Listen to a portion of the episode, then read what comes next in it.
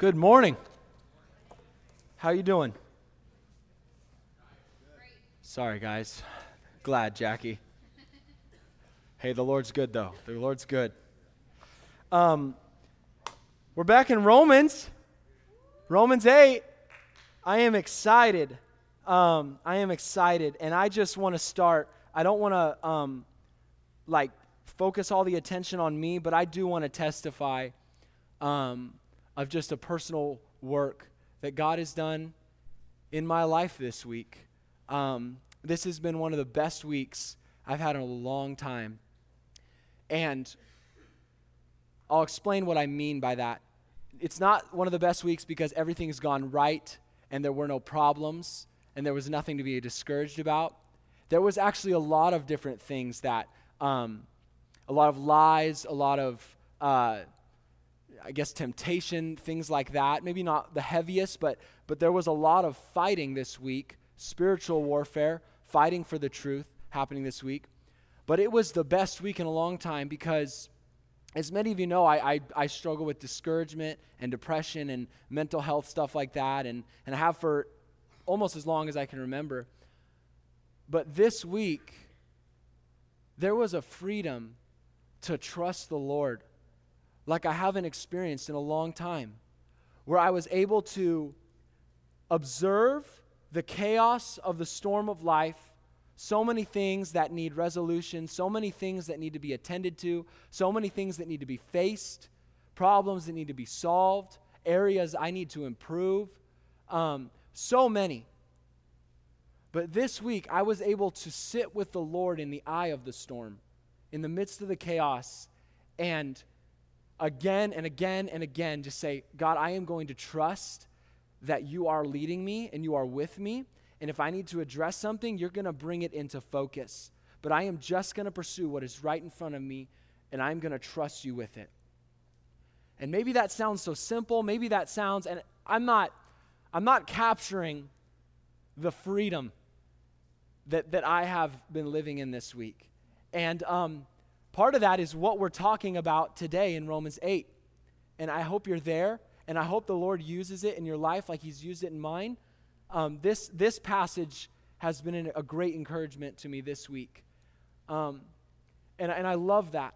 I'm so thankful that God has not let me come to you today simply to teach you um, what I've studied, but I, I come to teach what God has done in my life this week. And it's His Word. It's not just my experience, it's His Word, but His Word has had work in me this week.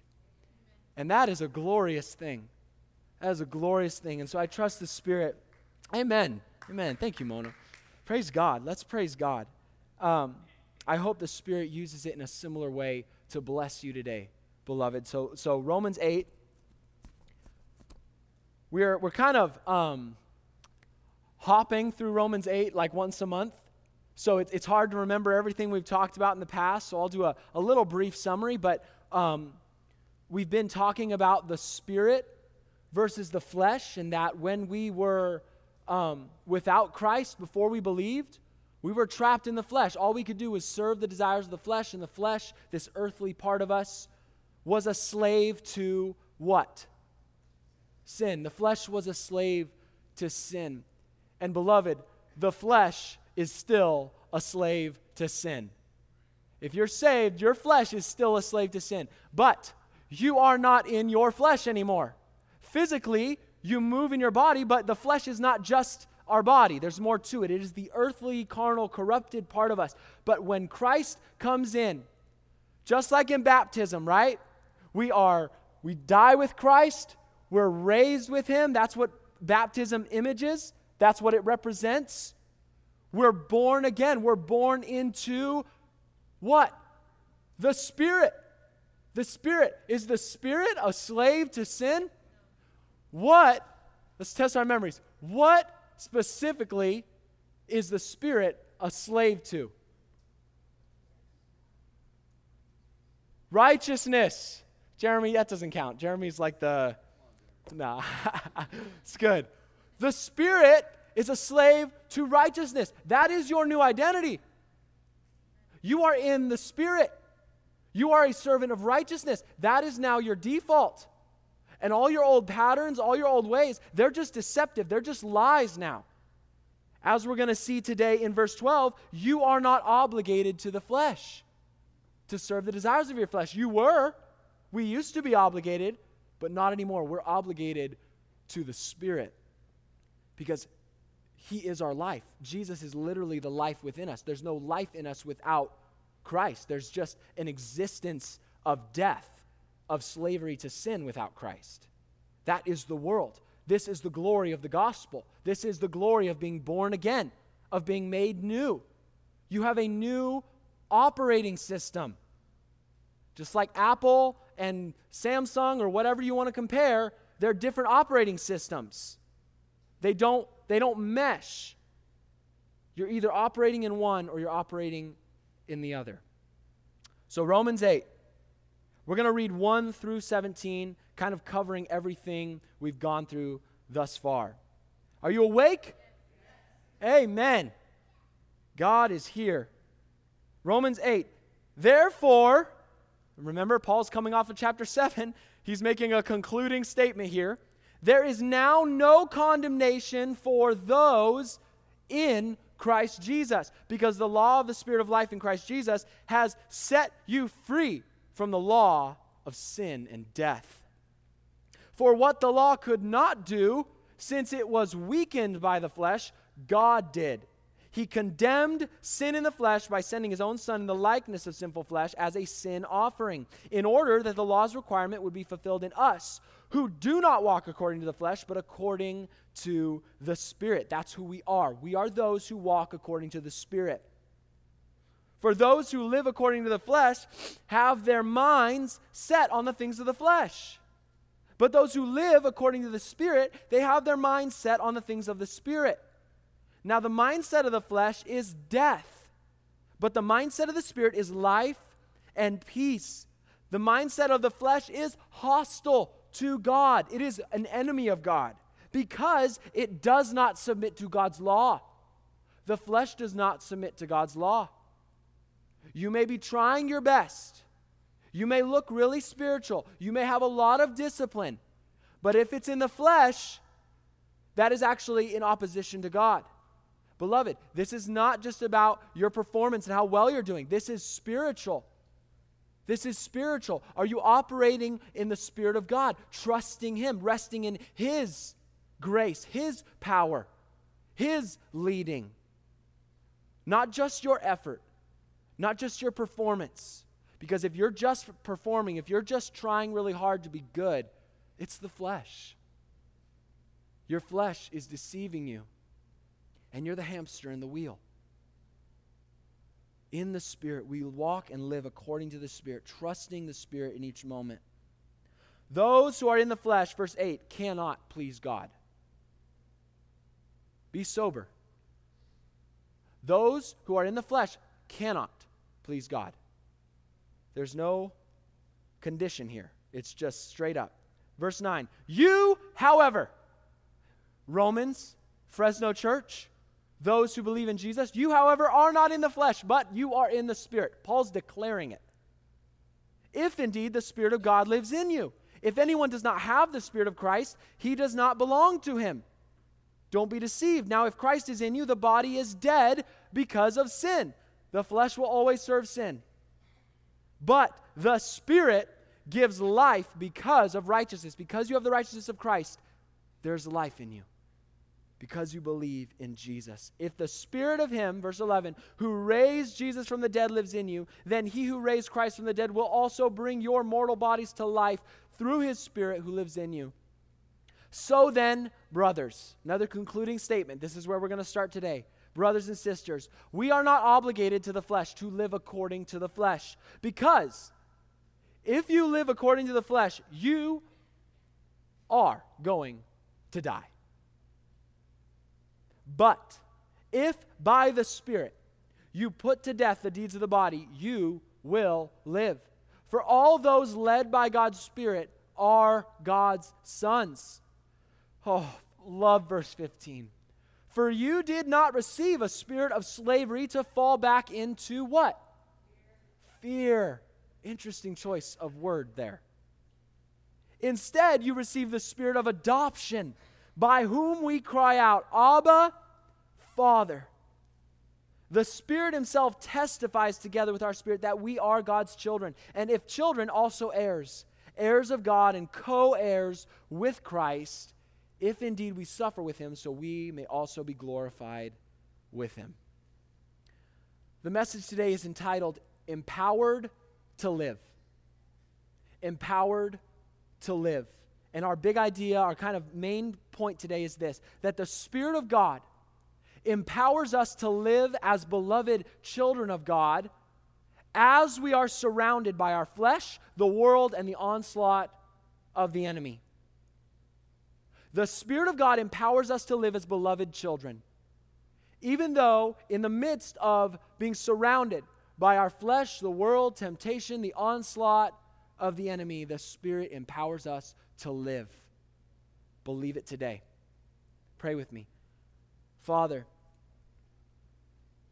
there is no glory in the flesh, there is no glory in man. Lord, receive all the glory today. Be seen, Father. Lord, as we behold the wonderful doctrine of adoption and what that means, Lord, unpack by your Spirit, unpack the riches of that to our minds today. I'm going to try with the feeble words that I can give to explain your holy, amazing, powerful word. But Lord, you make it come home in our hearts today you make it have its work in us today. Tend the soil of our hearts that we might not just be hard soil where um, the seed doesn't go down, the word doesn't go down, it's, it's plucked away by the enemy as soon as we leave here or tomorrow. Lord, let our heart not be full of rocks or weeds that would choke out, that would cause us to stay shallow. But Lord, tend the soil rough it up so that the seed goes deep and it bears fruit in our life and we learn to rejoice in this. We learn to live without fear we learn to live in holiness and the righteousness you have given us. Awaken our hearts, awaken our minds. You're the faithful one, you're the good one. We love you, we rejoice in you. In Jesus' name, amen. Amen. Okay, verse 12 starts with the two words. So then, this is where we're starting today, but it's a concluding statement, okay? Here we begin again with a conclusion, which reminds us of the type of literature we are reading. This is not boring. Hold on just a second. This is a letter. This is not a narrative like Genesis or the Gospels, nor is this poetry like the Psalms or Proverbs. That's important. It shows us, it teaches us how we should read, how we should understand what we're reading. Romans is a letter written to a church in the city of Rome. And we drop in today to an argument Paul is making. We're dropping right into the middle of Paul's argument. He is teaching us something. In chapters 3 through 5, if you can remember back that far, all those months ago, Paul has explained the gospel to us and how it works, how we are saved, how Jesus' death means life for us. He's explained that in chapters 3 through 5. And then in chapter 6, Paul begins his arguments and drawing conclusions on how we should live in response to the gospel of chapters 3 through 5. Here in chapter 8, he is continuing those arguments and conclusions. So back to verse 12, as we've been talking about, well, what the gospel means is that we're in the spirit now, not in the flesh anymore. Paul says, So then, brothers and sisters, we are not obligated to the flesh to live according to the flesh. Now, that is so easy to say, is it not? But my, how the flesh seems to convince us otherwise that we indeed are obligated. No, I have to respond to this. I have to fix this. I have to look good. I have to be successful. I've got to have my way. No, no, you're not obligated to the flesh. This means there's no excuse. There's no excuse for our sin. Brothers and sisters, there's no excuse for our sin. Your temptations are not strong enough anymore to overcome you now that you are in the Spirit. The key reason why your temptations are not strong enough anymore because you're in the Spirit of God. We need to learn to start living an honest confession with one another. So when we confess our sin to the Lord first and then to each other, It is too easy to say things like, man, I fell, I gave in, I messed up. And these are true statements when we sin. They're true. However, they don't accurately capture the reality that we are not obligated to the flesh and its demands. Phrasing things in these ways almost makes us the victim, as if when we sinned, something happened to us that made us sin. It's subtle. Oh, but it's there. It's there. Man, I messed up. Man, I fell. Those are true statements. We used to be obligated to the flesh before the Spirit's presence in us. But now, when we sin, there's no part where we are the victim. That is hard to believe for some of us. That's hard for me to believe some of us, for some of the time. Because I have believed so many lies that my sin overcomes me. Temptation is too strong. You know, whatever else. No, not in the Spirit. It is something, sin is something we choose now. Let that sink in. Sin is something we choose. Because you're in the Spirit of God. You're not a victim to sin. You're not a victim to your struggle. You're not a victim. You're a victorious child. It's easier to believe you're a victim. It feels so much better. It feels so much better to take on the identity of a victim. Man, this is just who I am. I'm just a, I'm just a screw up. I just, I just, it's, no! You chose your sin. You chose it, and this is not to condemn, this is to help us come into reality. You've been given the Spirit of God. When you choose sin, you're choosing it. You're choosing it. No one forced you to do anything. So when we confess our sin, we realize I chose to mess up. I chose to give in. I chose to deny the Spirit and follow the flesh. Doesn't that sound so hopelessly harsh? What do you do? How do you recover after a statement like that? When you come to terms with your sin and you realize and you confess to the Lord, I chose to spit in Jesus' face. Again, this is not to make us feel like garbage. This is to help us understand the dirtiness and the evil nature of sin in all of its forms. The subtle pride, the subtle self protective selfishness, the subtle sarcasm, not just the you know the murder and the adultery and whatever. No. Sin in all of its forms there's just there's no good about it. There's no okayness with sin. It's okay is not our comfort after we confess and these statements of man this is what i've done when we come to terms. The power of the cross is our consolation. The mercy of our god and his kindness that does not run out on his children is our restoration after sin. Oh. Confessional statements like the ones I just read violently show us what our sin did to Christ on the cross, and they show us how rich God's mercy and kindness truly are. Because, get this, how could I choose sin without excuse, without any excuse, and God still wants me? How could I choose sin without any excuse and God still loves me? And his love is not diminished in the slightest. Those are the subtle things that the flesh tries to get in there. Well, he loves you, but, but, but, no, he loves you. There's no diminishing. His love for you has not lost any shine. That's amazing. That's amazing after we come to terms with what our sin does and the, and the horrible nature of it. That God's love and desire for you does not wane, it does not delay, it does not take a break until you get right. It is the waterfall that is always in spring, it never stops flowing.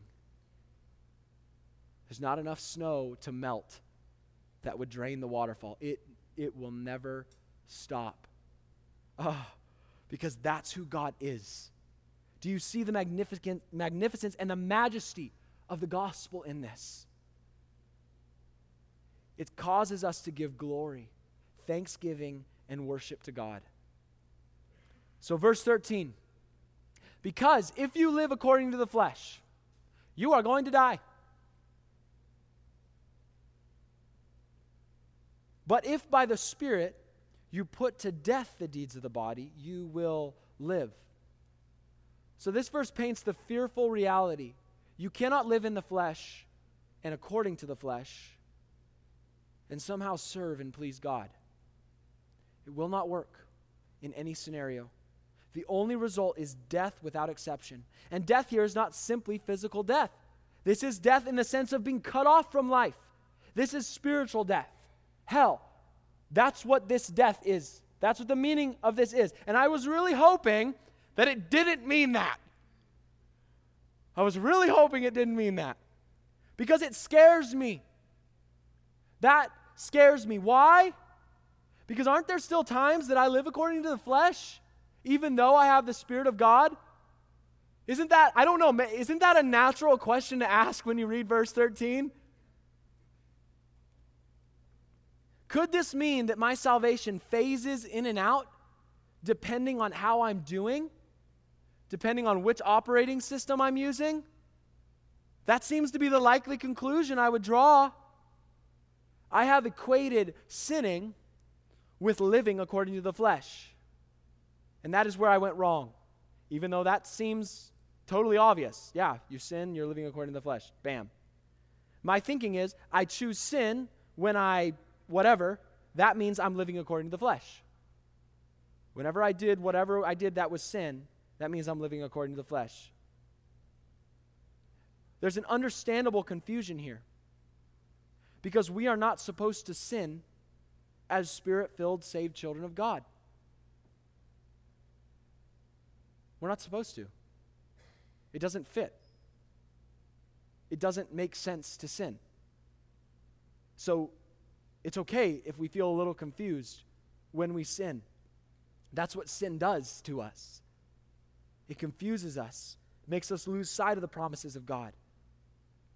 But just because we do sin, that does not mean we are living according to the flesh and our salvation is undone and we are going to hell. Maybe no one else comes to the conclusion like that, but that's, that's the progression that my mind goes. A very dark journey, very fast. I sinned. That means I'm living according to the flesh. That means when I die, I can never know with certainty that I'm saved, and I am just flipping a coin every day. That is a horrifying way to live. That is a horrifying way to live. It means we choose in that moment to live according to the flesh and we need to repent. Now, if we don't repent and continue in our sin, then we will have cause to take a deeper look and ask if we really have the Spirit. If you don't want to repent and you want to continue in your sin, then, brother, sister, what are you doing? You have just cause to consider, to stop and ask yourself some very hard questions. Why do you want sin? Why are you holding on to it? We don't play around with sin, beloved. Verses 9, 14, and best of all 15 show us that verse 13 is descriptive, though, because Paul tells us, verse 9, You, however, are not in the flesh. He reassures you, if indeed the Spirit of God lives in you. How do I know the Spirit of God lives in me? because I trust in Christ. I can trust the simplicity of that. I can rely on the simplicity of that. I trust in Christ. I have His Spirit. The Spirit of God lives in me, then I am not in the flesh. Verse 14 For all those led by God's Spirit are God's sons. If you're led by the Spirit of God, that means you're His child. In verse 15, for you did not receive a spirit of slavery to fall back into fear. Instead, you received the spirit of adoption, by whom we cry out, Abba, Father. Now, when we come back to verse 13, we see it rightly as a descriptive verse. If you have the Spirit, you will live according to the Spirit. If you do not have the Spirit, you will live according to the flesh. When you sin, you will repent. This describes our lives as believers. This is how we will live. There's an assurance in that, there's a safety in that. I trust that I have the Spirit of God. That means that when I mess up and I choose in a moment to live according to the flesh, that I'm going to repent, that He's going to pull me back. So, who's my faith in now? Is it in my performance? Is it, is it in me to, to, to make sure I don't live in the flesh? No. My confidence turns and it's all in the Spirit, that the Spirit's going to draw me back again and again, that the Spirit's going to lead me to repentance, that the Spirit's going to lead me into life, into righteousness, into love. My faith is in Him. Open your eyes and believe the truth. If you trust in Christ, then trust His word. You are not obligated to obey the fleshly desires and impulses. Wake up, sleeper. Deny discouragement, deny lust, deny your pride. You are dead to it. Believe it, claim it. And when we choose to sin, we chip away at our confidence and hope as children of God. Notice that. We do not chip away at our identity. That is very important. When we sin, we chip away at our confidence. We shoot ourselves in the foot. And yeah, we grieve God, which I'm going to get to. But but our sin does not touch our salvation. That was won in Christ on the cross.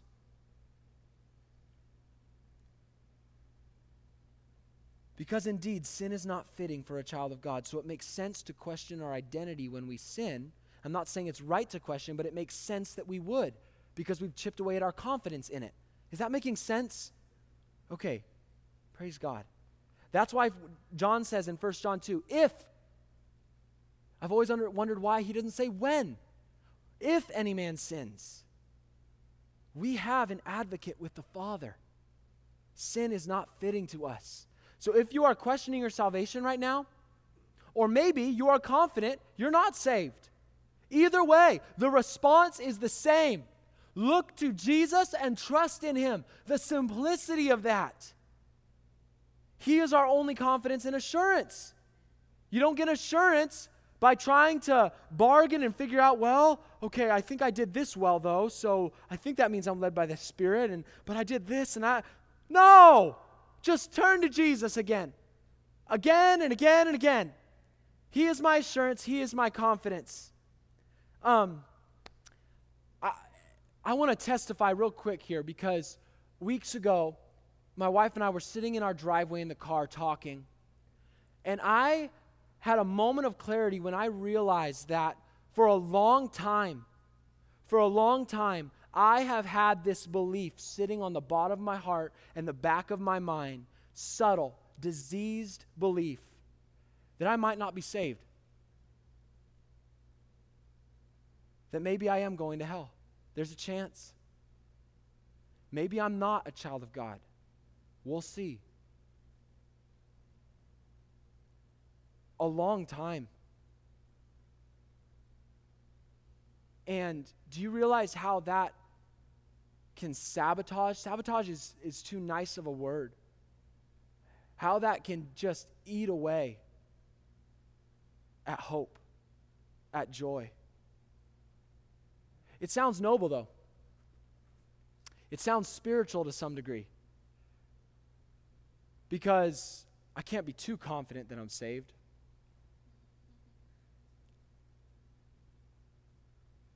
What do I have to lose by believing that I'm saved and I'm being led by the Spirit of God? What do I have to lose?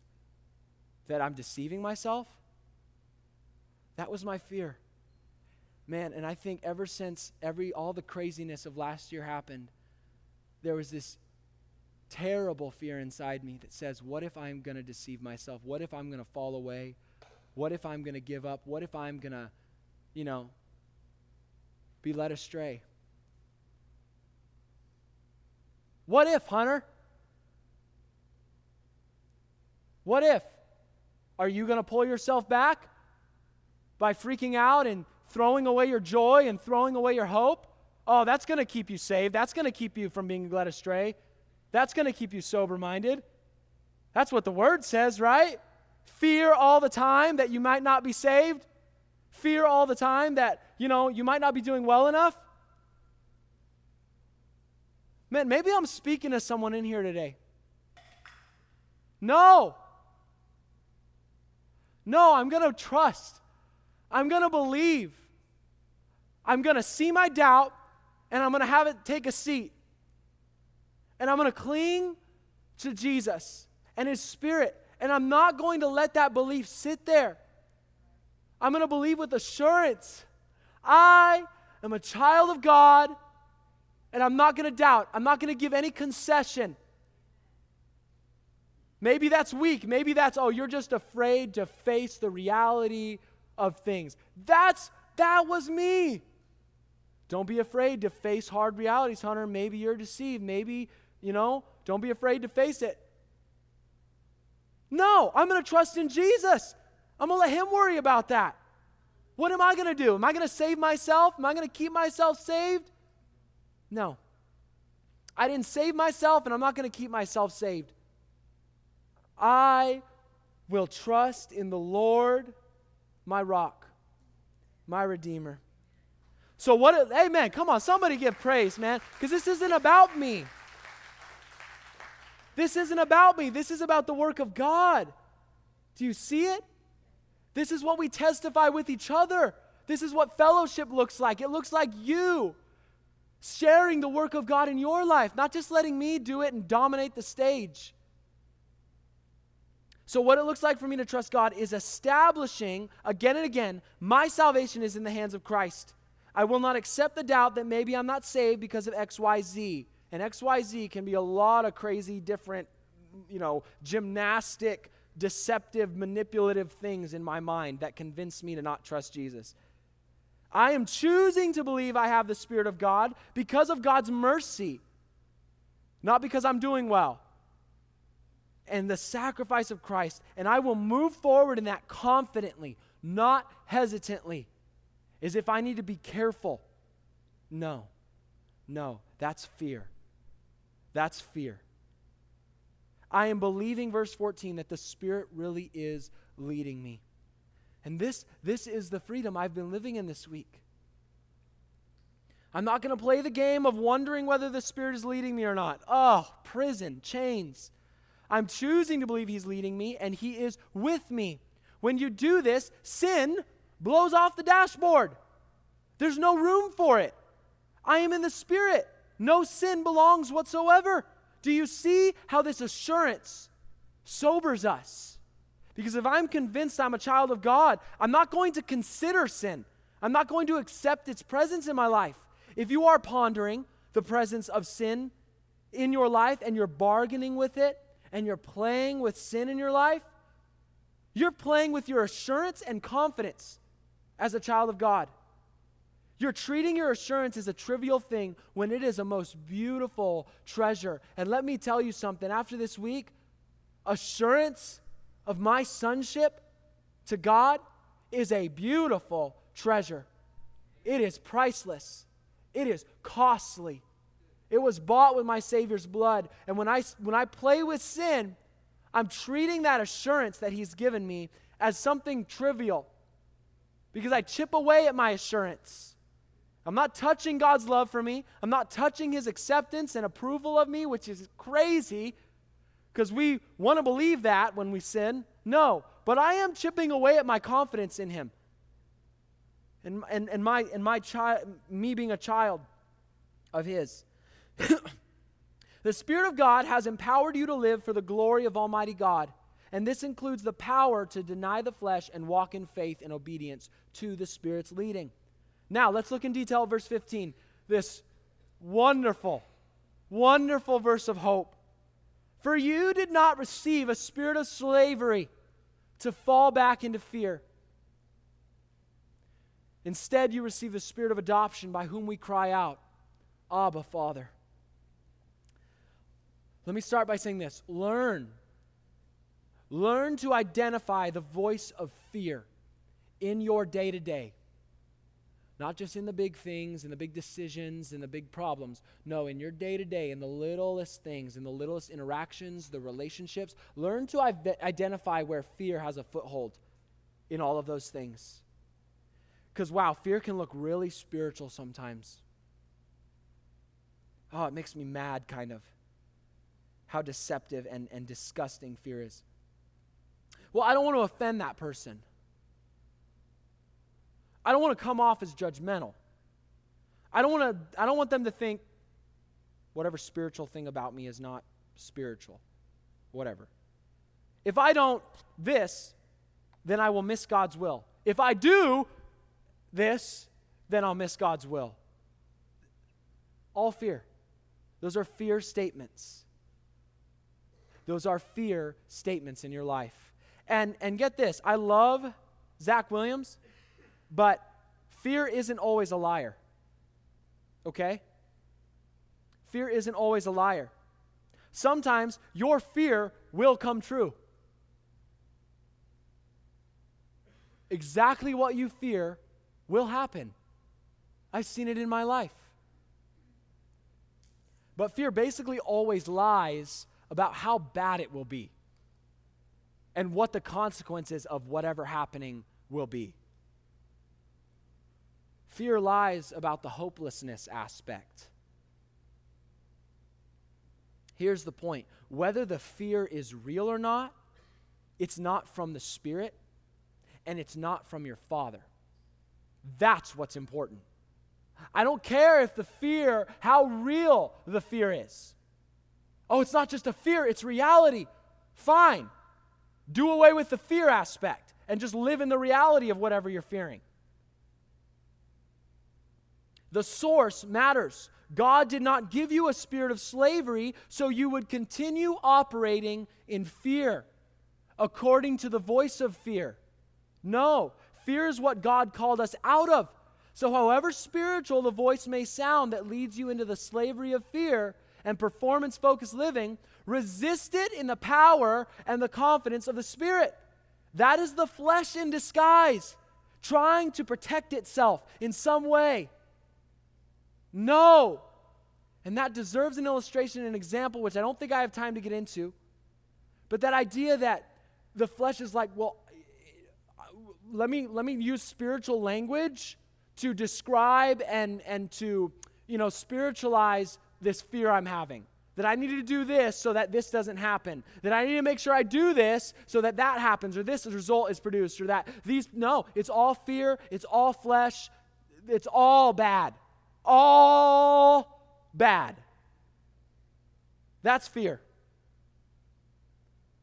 You received a very different spirit from God the spirit of adoption. The spirit of adoption. Adoption was a serious thing in the Roman world. It's not too much different from adoption nowadays, but this is the picture and the context that Paul has in mind when he uses this word. When a man adopted a son, he became his son.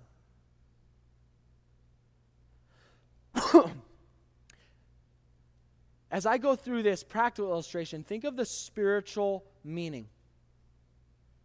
When a man adopted a son, that person became his son. When God adopted you, you became his child. You became his child by blood because of the blood of Jesus. You're not a stranger.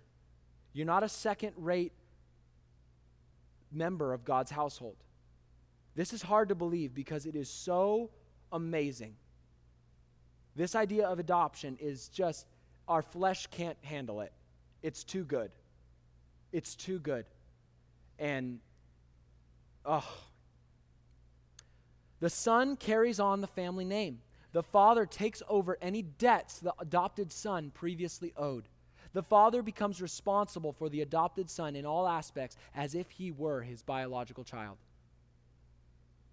Paul is intentional here with this picture. That is us with God. That is you with the God of the universe. Not simply slaves, servants, disciples, followers, or friends but sons. Sons.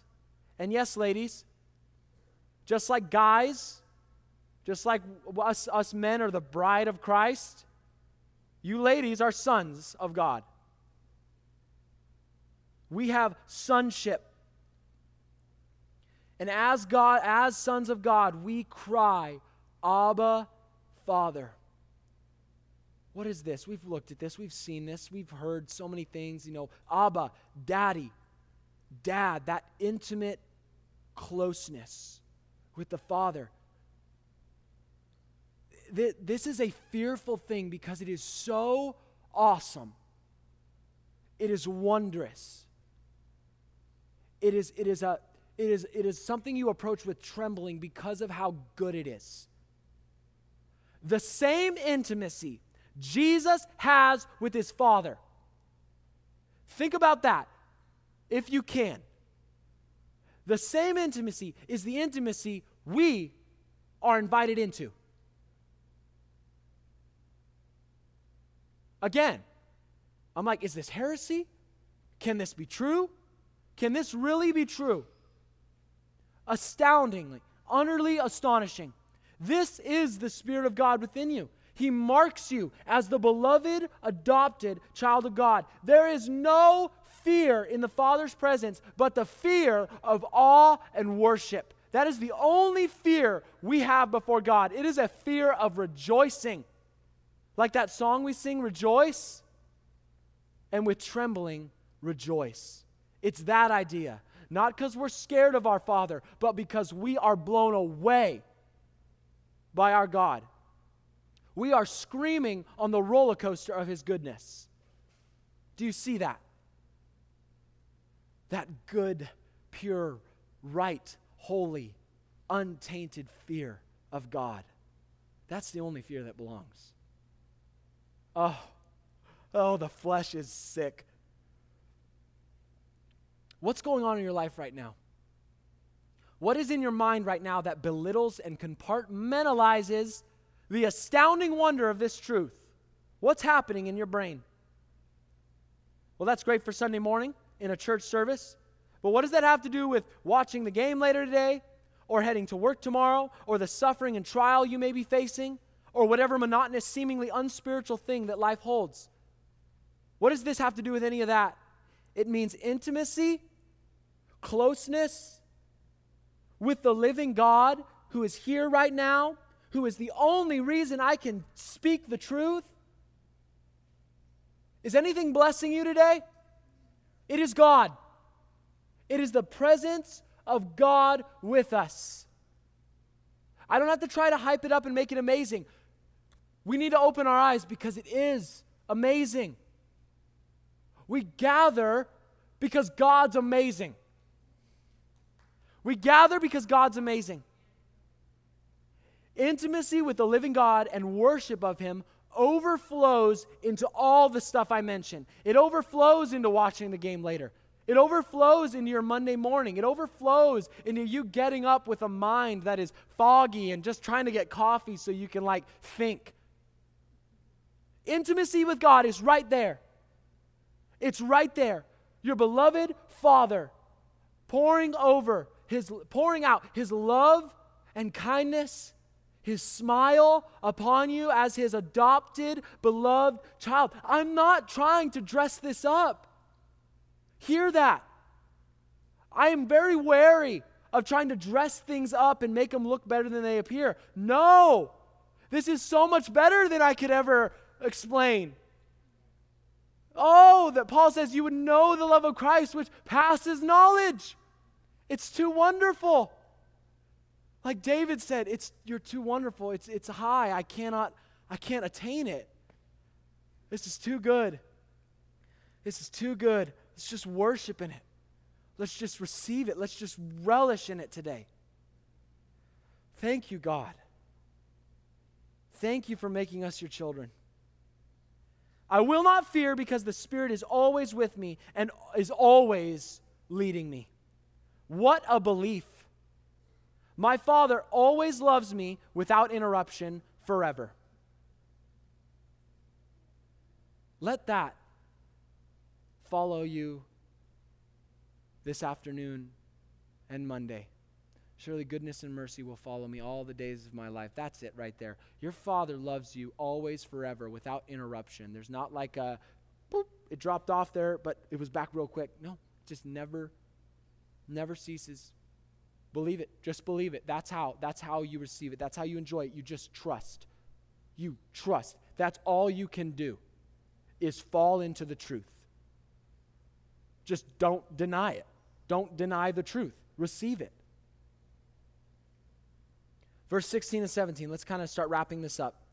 I've already gone too long. The Spirit Himself testifies together with our spirit that we are God's children. And if children, also heirs, heirs of God and co heirs with Christ, if indeed we suffer with Him, so we may also be glorified with Him. Now, there's an element of mystery to verse 16. How does the Spirit testify with our spirit? How does that work? It's hard to nail it down specifically and definitively. It's most likely the inner conviction we experience at times that God is near. When there's just a knowing, it's not just a feeling, there's a knowing. God is here. I am loved. I am safe in Him. It's a belief, it's a knowing, an assurance, a conviction within us that, that this is true. It's the conviction of the Spirit that causes us to know something is true. There's a mystery to that. There's something in you, there's a conviction in you that just knows His Word is true. There's something in you that just knows, I love so and so. It's deeper than a feeling, it's a knowing. It's the Spirit testifying with your spirit that you're a child of God. You're a child of God. Man. And my, what beautiful moments those are. This does not mean if you experience doubt that somehow this isn't true for you and you're not a child of God. Doubts will come and they will stay lingering in the shadows and they will pass as we search and hold to the truth. And the Spirit has always given you strength to find the truth. The truth is never out of reach. The truth is never out of reach, no matter how dark it feels, no matter how lost you feel, the truth is never out of reach. It's right there. Your Father's right there. He's so close. He's closer than the pain. Believe that. Speaking to myself. Now, oh, my soul. But Paul continues to unpack the riches of adoption in verse 17. He says, he explains that if we are God's children, that means we're God's heirs. We inherit everything that belongs to our Father. What belongs to God? Everything. What do we inherit?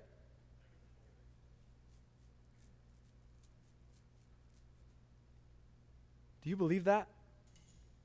That truth is way too amazing to fathom right now. Not even going to try. Okay? But I'm, I'm going to move past it quickly for a sec. Do you see how Paul is emphasizing the reality of our adoption here? This actually happened. You were actually adopted by the Father. It's not just a metaphor it keeps playing out. We will inherit the world and heaven and all things because God is our Father. And it's not like we have to wait for God to die to receive the inheritance. In 1 Corinthians 3, Paul says, Let no man boast in men because all things are yours, Corinthians. You belong to Christ, and Christ belongs to God. Life, death, things present, things to come, the world, it's all yours. It's all yours. All things belong to our brother Christ, and we are in him. So all things belong to us. We inherit it all right along with Jesus. Again, astounding. This is this and this incredible inheritance is only as good. Get this. It's only as good as it serves to help us see the beauty and wonder of God himself. The inheritance is a side piece meant to display the wonder of God Himself to us. It is the frame. God is the substance, the Father is the ultimate inheritance. What more could we need? Who needs the whole world when you have the Father? Yeah, it's great. We can all say yes and amen here in a church service. Um, but there are going to be times where you're going to actually wrestle with that, with that question when maybe the world is, a piece of the world is offered to you. And in that moment, the question, who needs the world when you have the Father? Actually, let me consider this for a second here. blindness and deception will cause us to weigh and consider such a silly choice. It'll come.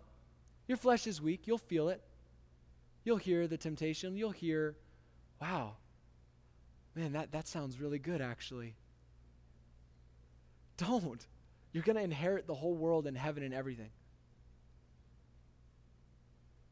So why? Why, why spring for it now?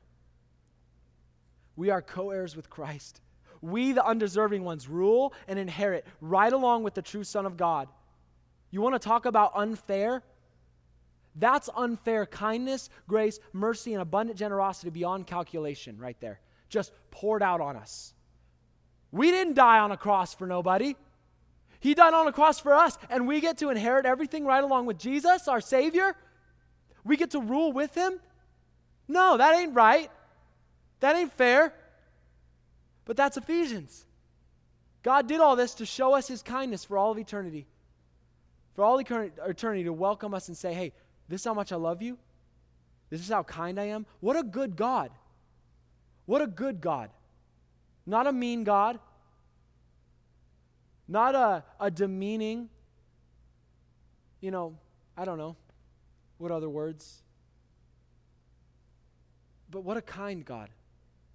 What a good Father we have. But this condition at the end, notice this. If indeed we suffer with him, so that we may also be glorified with him. To be a co heir with Christ doesn't mean we sit on the throne and enjoy sonship together and then leave Jesus alone when it's hard. We get to share. We, we get. I am such a hypocrite. We get to share in the sufferings of our Savior. And Paul considered this a high, high honor in Philippians. Philippians 3:10. My goal, Paul says, is to know him. Not just that, this is what that involves. And the power of his resurrection, amen. And the fellowship of his sufferings, being conformed to his death. Now, this passage is taking a turn here in Romans, which we're going to venture into next time. So I'm not going to focus on suffering in length right now. We're not going to go into a whole other topic. But let me ask why, this is not for an answer, why did Jesus suffer? Think about it. Why did he suffer? And further, why does Paul want to share in that suffering? And why should we want to? By nature, nobody wants suffering. And this Paul isn't a masochist. Just loves pain. No. That's not what Paul's talking about. Jesus suffered and and in a slightly different way, Jesus still continues to suffer in heaven. Because he loves sinners. Because are you with me? Are you still awake? I know I'm long. I was really trying this week. My clock condemns me. God have mercy. I keep, I keep I'm not changing though. I keep saying, you guys, I'm going to be shorter and Spirit, have your way. I can't blame this on the Spirit. Don't let me do that. Man. All right. Jesus loves the ones that hurt him. He loves the beings that choose death and evil over him. That's us. That's us. Jesus suffers because he loves. Jesus suffers because he loves. Our Savior still feels with us in his lofty place at the right hand of the Father. And the Father is united with Jesus in this empathy and feeling. God allows our sin to grieve him. God allows our sin to grieve him. That when you sin, God does feel it. God is grieved. Remember what Paul says? Grieve not the Spirit of God. Why would he say that if we couldn't grieve? If our sin was, you know, just God was untouched, unconcerned? No, our sin actually hurts God, the one that loves us. Jesus suffers because he loves. So, how do we share in the sufferings of Christ? We suffer the sins of others because we love Christ and because Christ loves them. So, suffer with the Savior. It's his pain first, then yours. Wrestle with that. That is a very deep concept. When you consider very dark, vile things that happen in our world and very dark and vile things that have happened to you in this room, to really believe that Jesus Jesus gets first impact, that it hits him first. Every sin hits Jesus in the face before it hits you. Hang on to that. Hang on to that. Let it, let it teach you how, how much Jesus cares for us. How in this, with, uh, how with us in this life he is. How close he is. He's not just untouched by the suffering and sin that we go through. No, he feels it. When, we're, when we are wrong, he's wronged first. Remember David? Committed adultery, killed the woman's husband in this messed up way. I guess you don't really kill someone in a non messed up way. And then he says, Oh God, against you and you only have I sinned. Hits, hits the face of Jesus before it hits us. We get the residual. Think about that because I'm not diminishing your sin. I'm, I'm expanding it and I'm saying, hey, yeah, as, as hard as it was, as bad as it feels, it, it, Jesus takes it first. He took it on the cross. We experience the secondary pain of it. Let that give you perspective, beloved. Let it show you that the suffering, let it show you the suffering of our Savior. Glory is coming, and it's coming soon. Next time, Paul is going to dive deeper into our suffering and how it can't compare to the glory that's coming for us. Even we saw a taste of the inheritance. While we wait, we live empowered by the Spirit of God. We live. We don't just exist by default with the rest of humanity, getting by the best we can. Oh, we are empowered by God's Spirit alive in us to be examples of the true life in this world. Let's go back to our main statement. The Spirit of God empowers us to live as beloved children of God as we are surrounded by our flesh, the world, and the onslaught of the enemy. You can't overcome the Spirit of God. You in this life you will have trouble, but take heart. I've overcome the world, Jesus tells us. Make a decision today to trust the Spirit is desiring to lead you, and then follow Him. This doesn't mean He's going to take you over like a ventriloquist or something. It means He's leading you when you're not even aware. And you're actively believing that as you seek to please your Father in all things. And may God help us. Father, thank you for your word today.